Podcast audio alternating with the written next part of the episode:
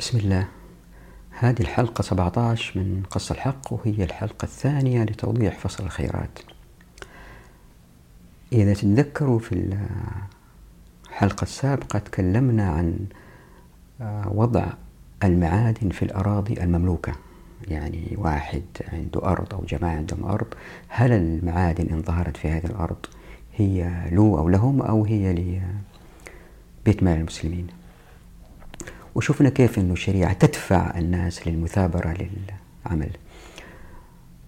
في هذه الحلقة نتكلم عن شيء أهم ألا وهو المعادن في الأراضي المباحة. تتذكروا قلنا في أراضي بيت المال وفي أراضي أفراد أو شركات هذا النوع الثاني. النوع الثالث هي الأراضي المباحة إلا لكل إنسان الحق في الأخذ من هذه الأراضي كإحياء أرض أو أخذ معادن وما إلى ذلك. إيش هو حال المعادن في هذه الأراضي؟ الفقهاء جزاهم الله خير قسموا المعادن إلى نوعين. أو الخيرات خلينا نقول هي أشجار كلاء بوتاسيوم حديد ذهب. كل خيرات كل الخيرات قسموها إلى نوعين. ظاهرة وباطنة. الظاهرة اللي هي فوق الأرض الباطنة اللي هي تحت الأرض. يبغى لها شغل عشان واحد يستخرجها. الشافعية والحنابلة والأحناف. قالوا إنه المعادن الظاهرة. إيش ما كانت؟ هي ملك لمن حازها. يعني اللي يروح يشتغل وياخذ من هذه المعادن تصبح ملك له ولا يجوز للحاكم أو الحكومة أو السلطان اللي يكون إقطاعها لأحد من الناس. يعني الدولة تيجي تعطي حق امتياز لهذا المعدن لجماعة معينة. شركة من خارج البلاد زي ما هو سائر الآن تعطى لدول أوروبية أو اللي يكون. ولا تعطى لأفراد ولا يجوز لواحد يروح يحيي هذه الأرض ويقول آه أنا أحييتها بزراعة زرع حولها أو شيء أو يحتجرها ويقول هي ملك لي. وبالتالي المعادن اللي فيها ملك لي. لا. تبقى متاحة لجميع المسلمين. يأخذوا منها متى ما أرادوا وقدر ما أستطاعوا. مثلا آه، في المجموع قال الشافعي رضي الله عنه ومثل هذا كل عين ظاهرة كنفط أو قار أو كبريت أو مومياء أو حجارة ظاهرة كمومياء في غير ملك لأحد فليس لأحد أن يتحجرها دون غيره. ولا للسلطان أن يمنحها لنفسه ولا لخاص من الناس أعيد مرة ثانية مهمة هذه. ولا للسلطان أن يمنحها لنفسه ولا لخاص من الناس لأن هذا كله ظاهر كالماء والكلاء هنا طبعا بيرجع لحديث الرسول صلى الله عليه وسلم المسلمون شركاء في ثلاث في النار والماء والكلاء وهي التي يوصل إلى ما فيها من غير مؤنة ينتابها الناس وينتفعون بها كالملح والماء والكبريت والنفط. وأحجار تلك الذي يتخذ مسحوقه لتبريد الجلد وأشباه ذلك لا تملك بالإحياء ولا يجوز إقطاعها لأحد من الناس ولا احتجازها دون المسلمين لما في ذلك من التضييق عليهم وحرمانهم خيرات ظاهرة. ولأن النبي صلى الله عليه وسلم أقطع أبيض بن حمال معدن الملح في مأرب باليمن فلما قيل له إنه بمنزل الماء العد أي الجاري أمر برده. فأنزل رسول الله صلى الله عليه وسلم الملح الكثير منزلة مشارع الماء وطرق المسلمين.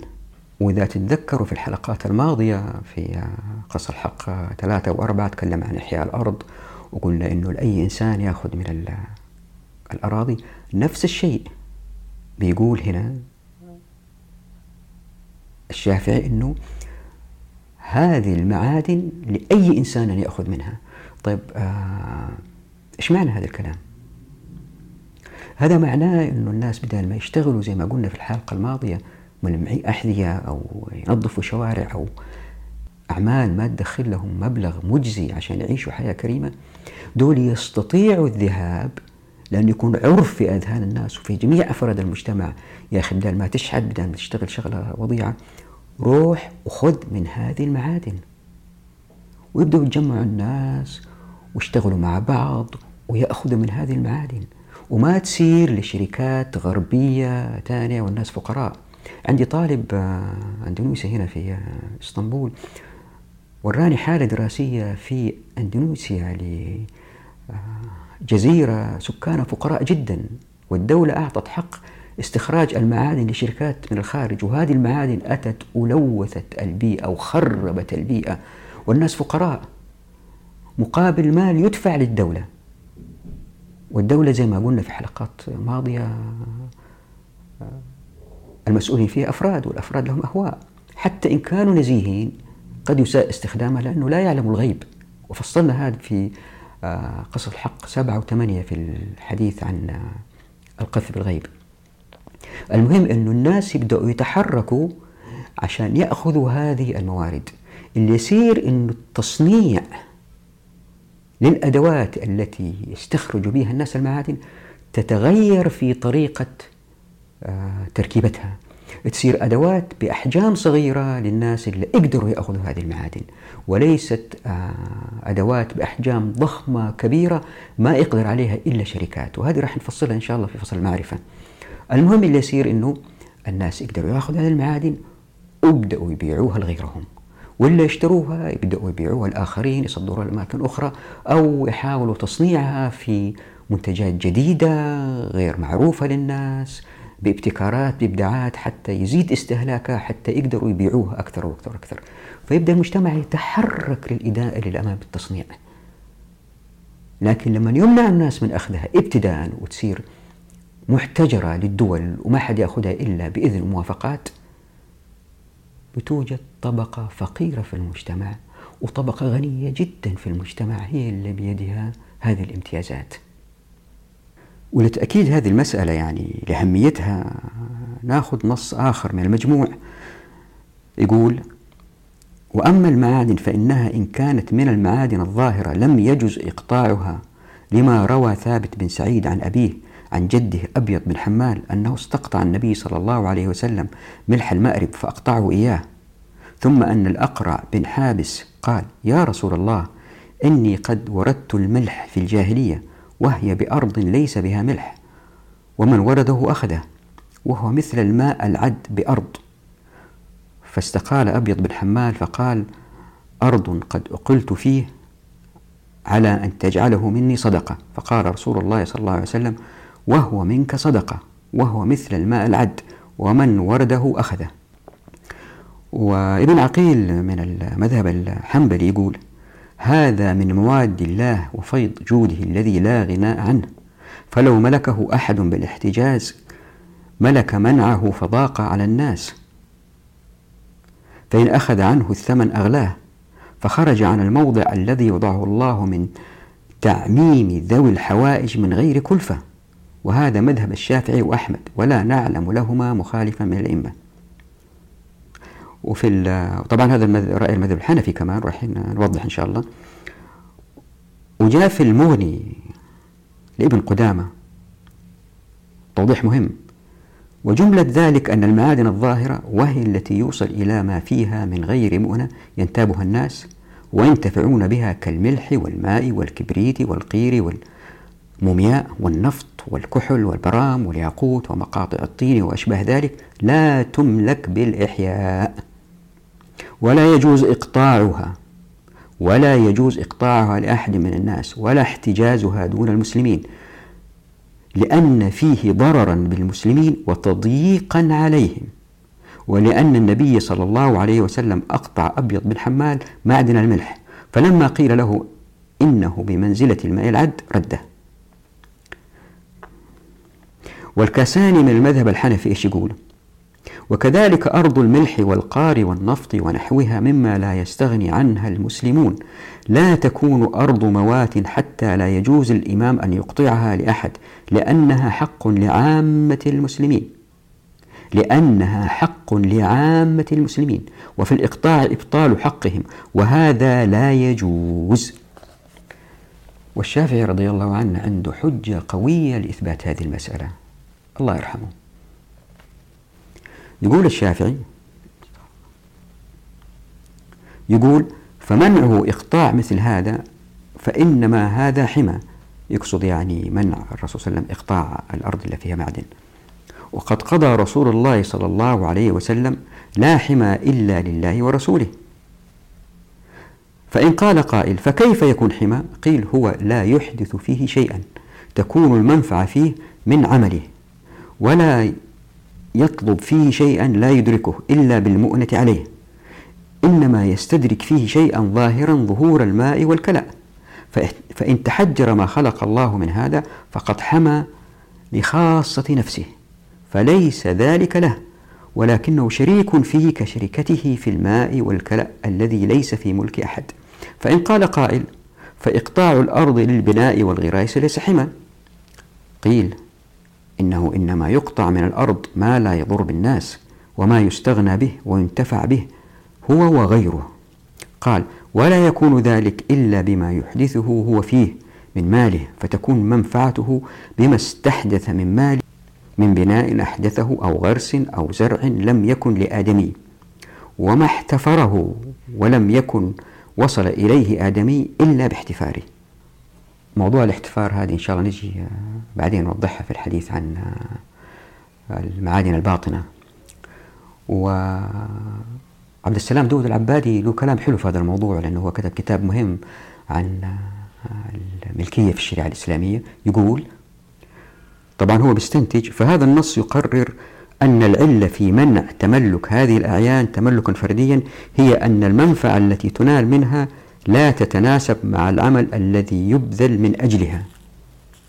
فينال الأفراد بذلك نفعا كبيرا دون جهد معقول. إذا الواحد يحاول يفعل هذا المبدأ أن المعادن الظاهرة ملك الناس اللي احتاجوها في أيامنا هذه اللي فيها حاجة لأدوات ومعدات لقطع الصخور أو لقص المعادن أو من ظاهر الأرض وليس الباطن الباطن موضوع آخر إن شاء الله نجيله بعدين. في الحالة هذه يعني في أيامنا هذه قد تنتج بعض الشركات بعض المعدات الثقيلة نوعا ما إلا إذا الإنسان جابها الموقع ما يحتاج يوديها مع مكانه كل يوم يروح ويرجع. فيها مشقة؟ لا واحد يأخذ منطقة ويستخرج المعادن الثاني يجي في منطقة ثانية الثالث يجي في منطقة ثالثة. وبالتدريج المنطقة يمكن تتعبى بالناس. وإذا جو ناس آخرين يبغوا يأخذوا من هذه المعادن. يمكن هذول يقنعوهم يروحوا مكان ثاني. أرض الله واسعة. أساسا الناس استحوا يجوا هذه المنطقة لأنه المعادن كثيرة إلا على وجه الأرض والخيرات كثيرة على الكرة الأرضية. يروحوا محل ما يكون. لكن إن واحد أصر إلا أنه يأخذ من المعادن أو من القار أو اللي يكون الظاهر في هذه الأرض له الحق. هنا يختلف ويروح القضاء. هنا يجي دور القضاء في الفصل بين الناس أنه يا ناس كلكم في هذه المنطقة لازم تشيلوا معداتكم. هذا التفكير يؤدي إلى دفع المجتمع إلى إيجاد أدوات لاستخراج المعادن تكون متنقلة وخفيفة. لأنه أساسا لما الناس يشتغلوا يشتغلوا كشراكات بأحجام صغيرة وأفراد متقاربين بينهم مودة وحب وليس طريقة التفكير الحالي هي شركة كبيرة وفيها مدير ومدير تنفيذي ومساعد و و و تكون من آلاف الناس. ورايحين نبين إن شاء الله زي ما قلت مرارا في فصل المعرفة كيف أن التقنية تتوجه لخدمة هذا الهدف ألا وهو استخراج المعادن بطريقة لا مركزية. بعدد ناس أكثر كل واحد يأخذ قد ما يقدر. بالتالي اللي بيصير إنه الإنتاجية تزيد. ليه؟ لأنه ما في طبقات بيروقراطية ما ما تنتج، الآن في الشركات الكبيرة عدد كبير من الموظفين ما ينتجوا ما يشتغلوا في الموقع، هم بيروقراطيين. إن حسبنا عدد أفراد الناس اللي شغالين وشفنا كل واحد يستخرج كم كيلو في اليوم مثلا من الملح. وإن كان الناس أشتغلوا لوحدهم من غير جماعة بيروقراطية وقارنا بين الاثنين بالتأكيد أنا ما عندي إحصائية لأنه الشريعة ما طبقت الأيام هذه بالتأكيد سيكون الإنتاج أعلى إن كان الناس أشتغلوا في المواقع بأنفسهم. ما ننسى حاجة ثانية مهمة جدا إنه الناس لما يشتغلوا في مواقع بأنفسهم لن يضروا البيئة لأنه لما يضروا البيئة في الموقع هم اللي بيتضرروا. ولن يستخدموا أدوات تلوث البيئة. لكن الآن مع الشركات الكبيرة هذه اللي بتستخرج هذه المعادن إلا بيصير إنه بيجيبوا معدات كبيرة وبيخربوا البيئة وبيلوثوها. أمثلة كثيرة من الشركات اللي بتلوث الأنهار بترمي الفضلات لما تستخرج المعادن. وبالتالي البيئة تتلوث. ليه؟ لأنه اللي بيتخذوا قرار كيفية استخراج المعادن؟ ما هم شغالين في الموقع ساكنين بعيد.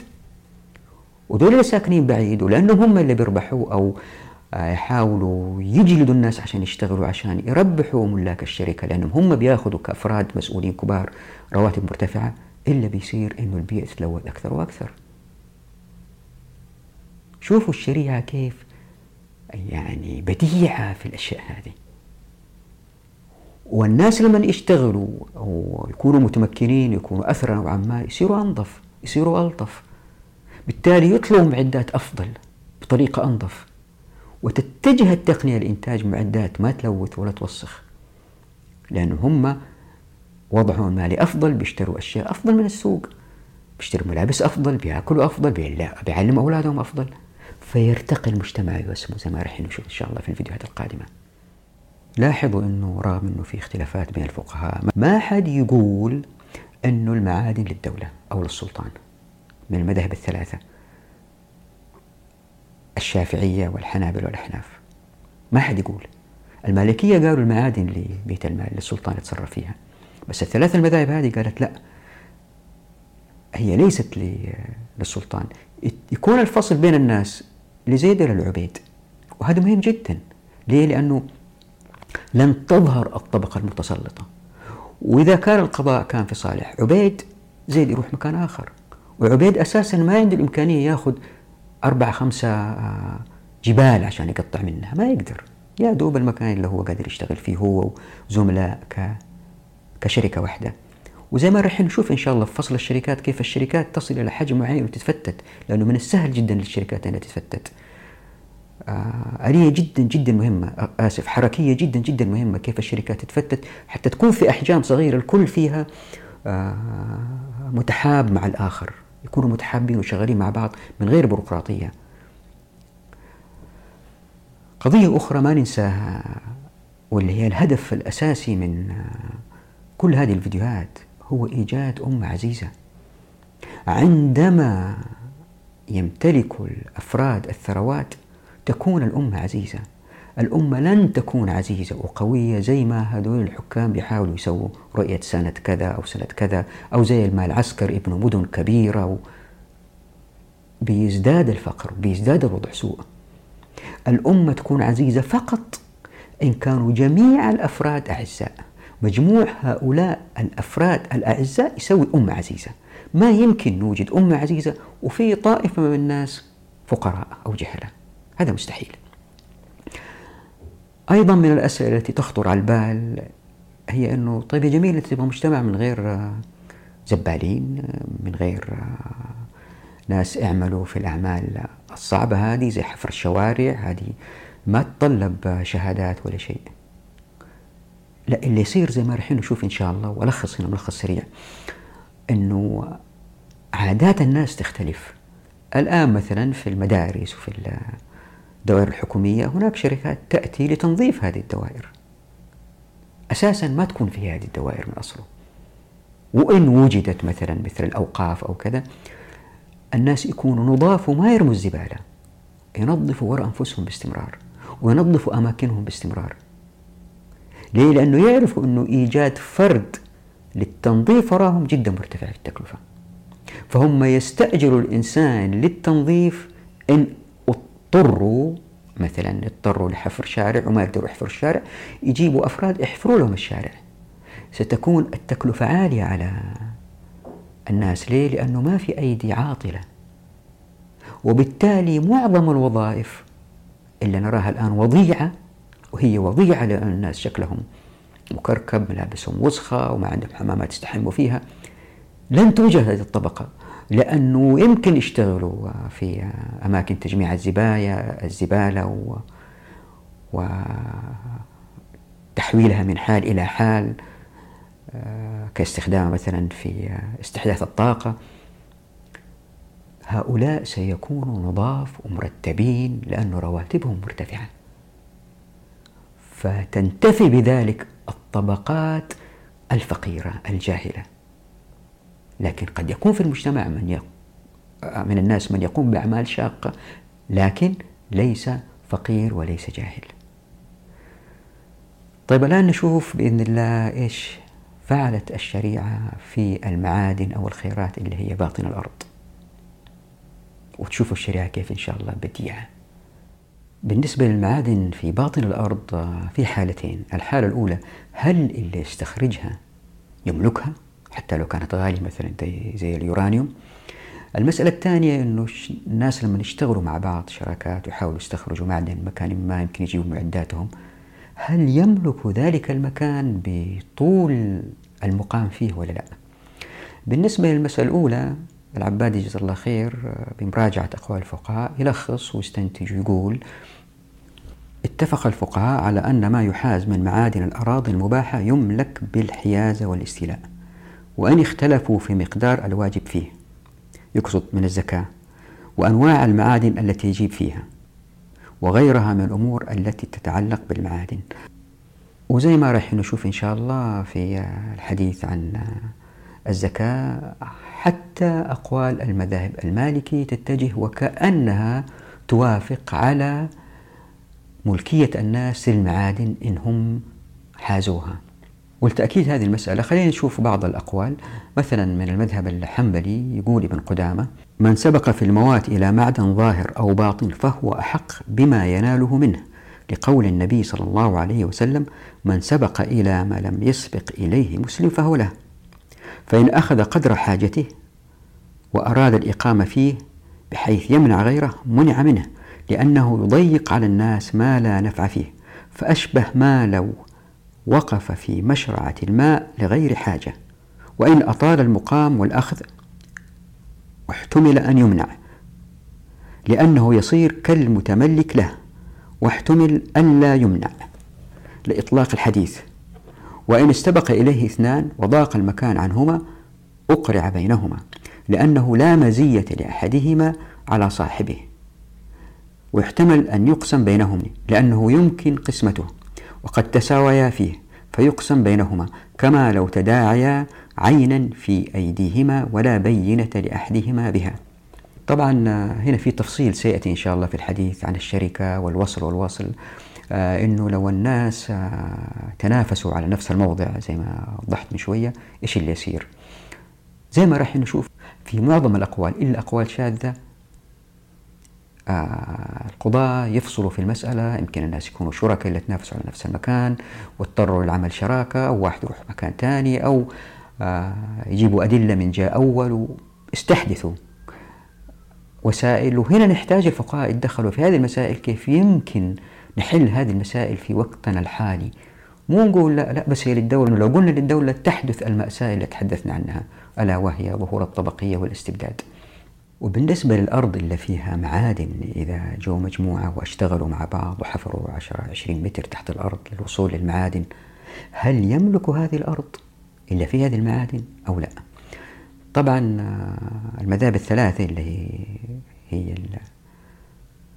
الشافعية والأحناف والحنابلة اللي قالوا أنه المعادن لمن حازها انقسموا إلى مذهبين. جماعة اللي هم الشافعية في الصحيح والحنبلية في ظاهر المذهب قالوا أنه الأرض هذه لا تملك لأنه استخراج المعدن ليس إحياء لأن الرسول صلى الله عليه وسلم أطلق الملكية بإحياء الأرض. وبالقياس هنا الشخص لما بيستخرج المعدن هو بيملك المعدن اللي استخرجه لكن الأرض هو إيش بيسوي فيها؟ ما بيحييها هو بيخربها لأنه كل ما بيشتغل فيها وبيأخذ معادن فيها بتخرب أكثر. فما يملكها.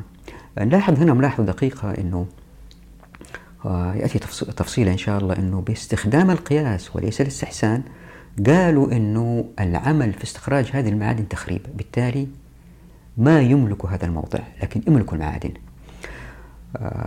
هنا أضع نص من المجموع لتوضيح رأيهم. اللي حاب يوقف الكاميرا ويقرأ. ونص آخر مثال آخر أبو يعلى الحنبلي من المذهب الحنبلي يقول وأما المعادن الباطنة فهي ما كان جوهرها مستكنا فيها ولا يوصل إليه إلا بالعمل كمعادن الذهب والفضة والصفر والحديد. فهذه وما شابهها معادن باطنة سواء أحتاج المأخوذ منها إلى سبك وتصفية وتخليص أو لم يحتج فلا يجوز إقطاعها كالمعادن الظاهرة وكل الناس فيها شرع. لاحظوا لما تقرأوا بعض النصوص في كتب الفقهاء أنه لما يستخدم كلمة معدن أو معادن باطنة أحيانا يقصد الأرض لأنهم متفقين أن المعادن المستخرجة آه، ملك للي يستخرجها. الخلاف بينهم هو في ملكية الأرض اللي فيها المعادن. المذهب الثاني آه، اللي هم الحنفية والشافعية في قول والحنبلية في قول إلى أنه اللي يعمل في الأرض لاستخراج معدن يملك الأرض بالإحياء لأنه أحيا الأرض بعمل مثلا أنفاق ودرج وسلالم ومعدات عربات جابها لاستخراج المعادن. واستدلوا بأنها مواد ولا يوصل إلى ما فيها إلا بالعمل والمؤنة. المؤنة يعني النفقة والتكاليف. وهذا نص هنا وضعته من المذهب الحنبلي يوضح هذه المسألة. اللي حب يوقف الكاميرا ويقرأ هذا النص. بالطبع الكلام هذا قد لا يكون مقنع لبعض الزملاء في علم التنمية والاقتصاد ولبعض الفقهاء لكن خلينا نتذكر مسألة إلى أنه العرض هنا هو قطرة والشريعة في التمكين سيل جارف آه، والسيل عبارة عن قطرات.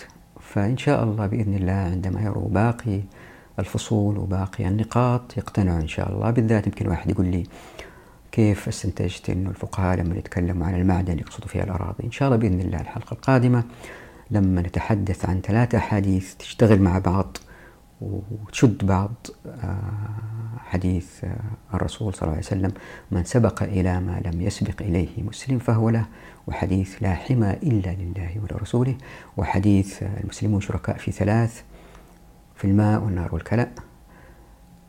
إن شاء الله البعض اقتنع ولابد أن نقف هنا. نراكم على خير ودعواتكم وفي أمان الله.